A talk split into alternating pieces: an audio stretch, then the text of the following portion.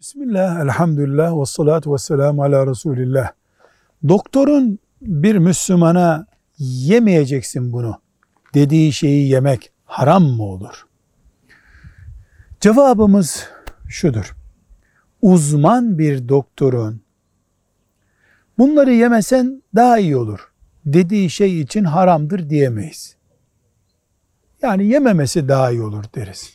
Ama uzman bir doktor bunları yersen ciğerin biter.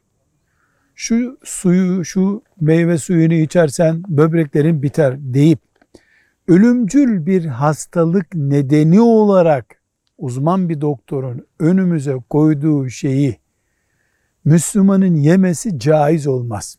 Ona haram bile diyebiliriz o zaman. Bu intihar etmek gibi olur. Bile bile parmağını kesmek gibi olur. Demek ki doktorların tavsiyesini doktorun uyarısına göre değerlendiriyoruz.